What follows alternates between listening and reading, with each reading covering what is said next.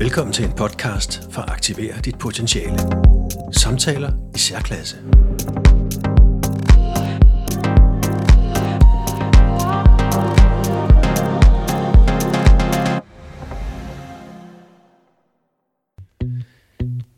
Jeg har fundet ud af, at jeg er drevet af alt det emotionelle. Jo mere jeg tænker over det, jo mere står det klart, at jeg er styret af det emotionelle. Ikke af alt det fornuftige, af alt det rationelle, det savlige. For det er som om jeg forstår det, men ikke rigtig reagerer på det. Og jo mere jeg tænker over det, jo gladere bliver jeg for at være kommet til den konklusion. For det emotionelle i os er også der, hvor lykken sidder. For lykken er en følelse.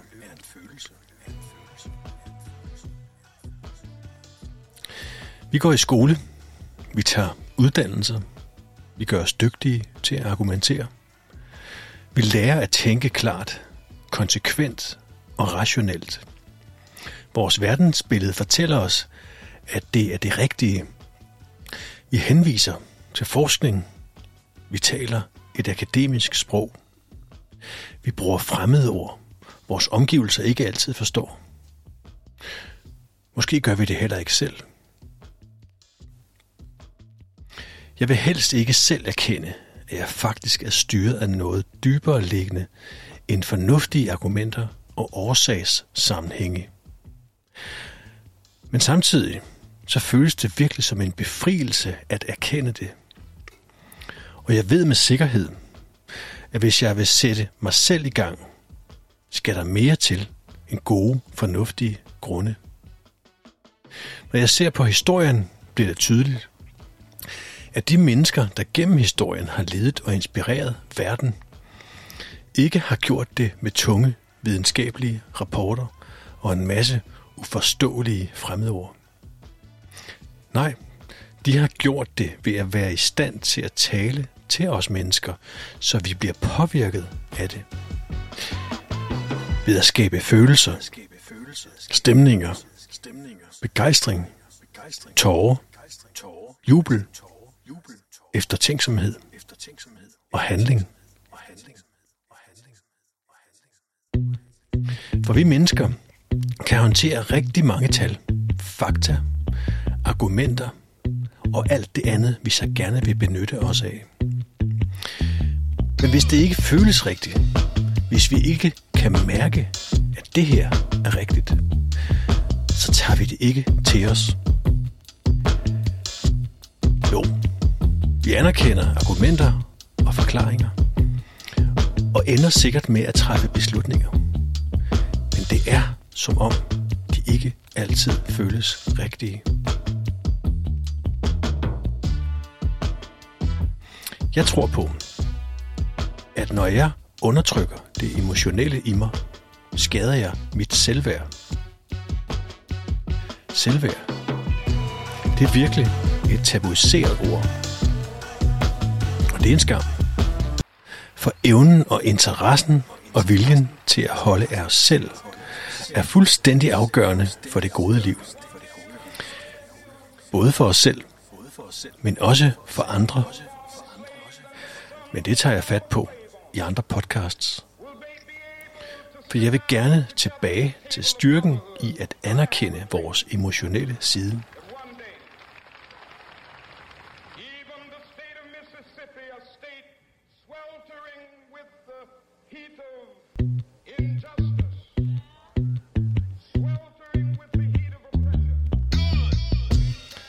Selv har jeg altid undertrykt den del af mig selv. Jeg har helt bevidst forsøgt at være meget savlig og fornuftig. At argumentere. Og mine omgivelser har anerkendt mig for at være objektiv, fornuftig, fair. At kunne se tingene fra flere sider. Og det kan jeg faktisk også rigtig godt lide. Men mit problem har hele tiden været, at andre anerkender mine synspunkter og argumenter men vælger noget andet.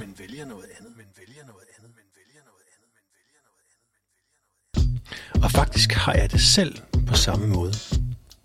Jeg kan sagtens komme frem til svar, der kan forsvares, og som giver mening, osv. Men det er nogle gange som om, at der ikke rigtig sker noget i kroppen, når jeg træffer den slags beslutninger. Og ved du hvad? Så ved jeg, at jeg skal gøre noget andet. Så skal jeg følge mit hjerte. Jeg skal vælge det, der giver mig en god fornemmelse i maven også. Og så er jeg måske ved at være ved sagens kerne. Jeg ved ikke, hvordan du har det.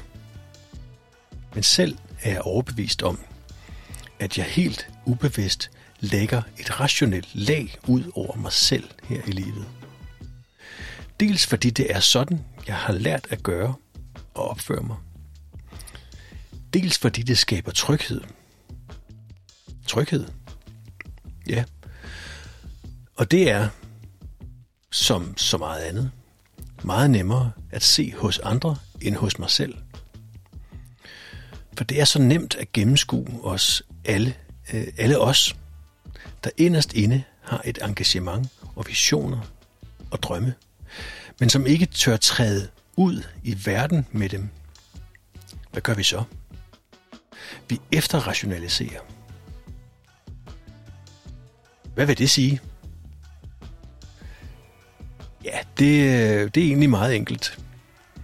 Og her kan jeg vende den mod mig selv igen. Jeg føler ikke, at jeg bare kan sige gøre, som jeg virkelig gerne vil. Måske fordi jeg er bange for at blive latterliggjort, eller måske blive afvist af fællesskabet.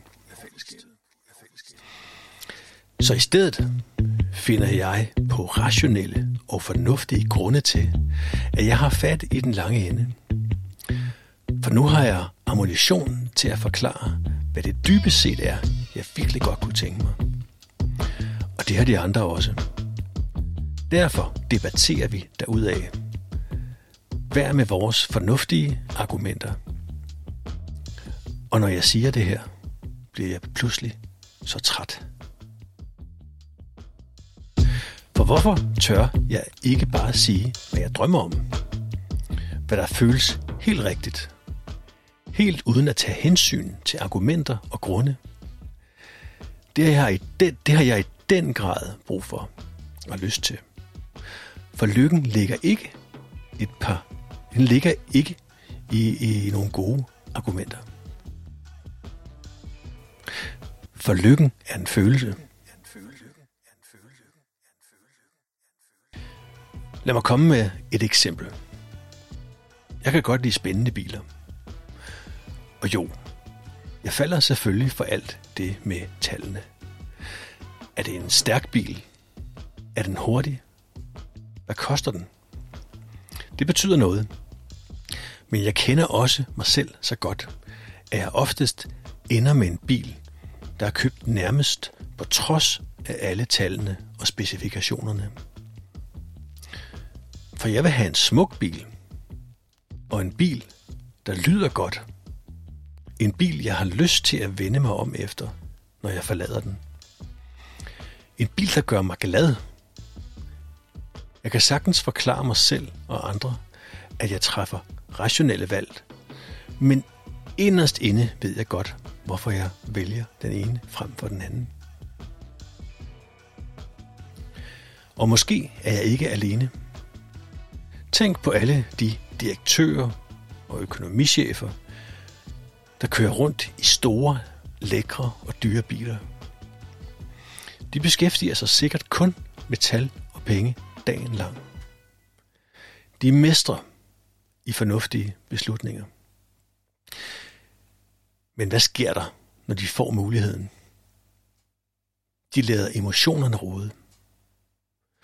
Når de står hos forhandleren, bliver de grebet af begejstring, ligesom alle os andre. Og så triller de afsted i den bil, de altid har drømt om. At de så også efterrationaliserer deres drømme, gør dem blot til mennesker. Jo, gensalgsværdien er god. Reservedelsindekset er fornuftigt.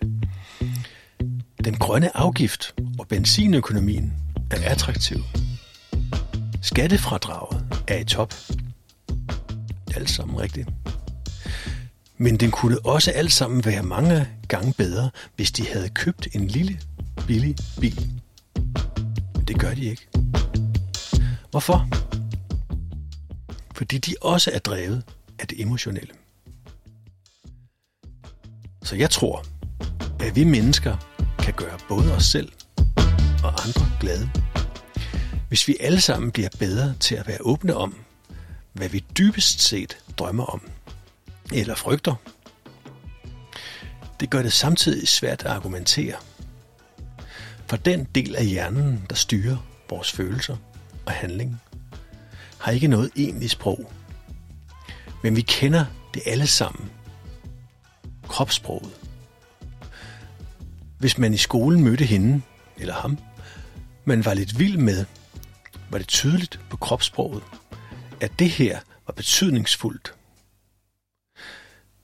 Men det er som om, vi i vores fornuftige og voksne tid gør alt, hvad vi kan for at skjule eller nedtone, hvad vi egentlig føler.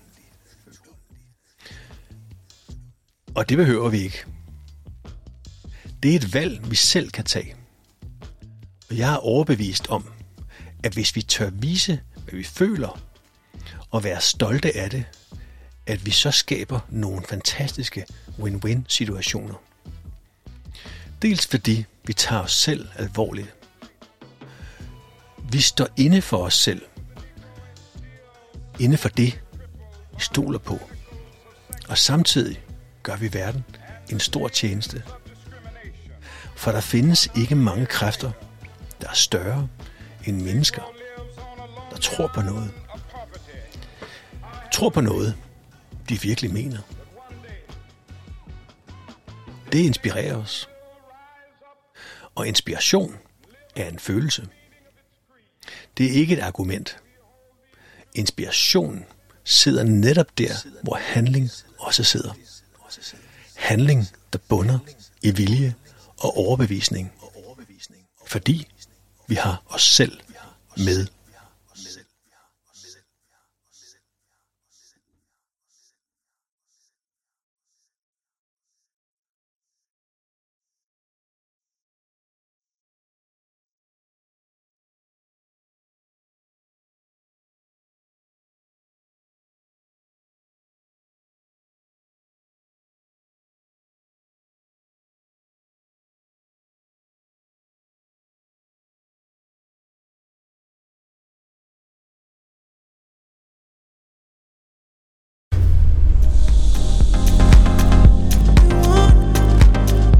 Hør flere podcasts på din foretrukne platform.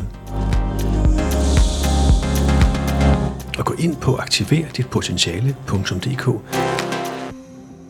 når du selv har noget vigtigt på hjerte.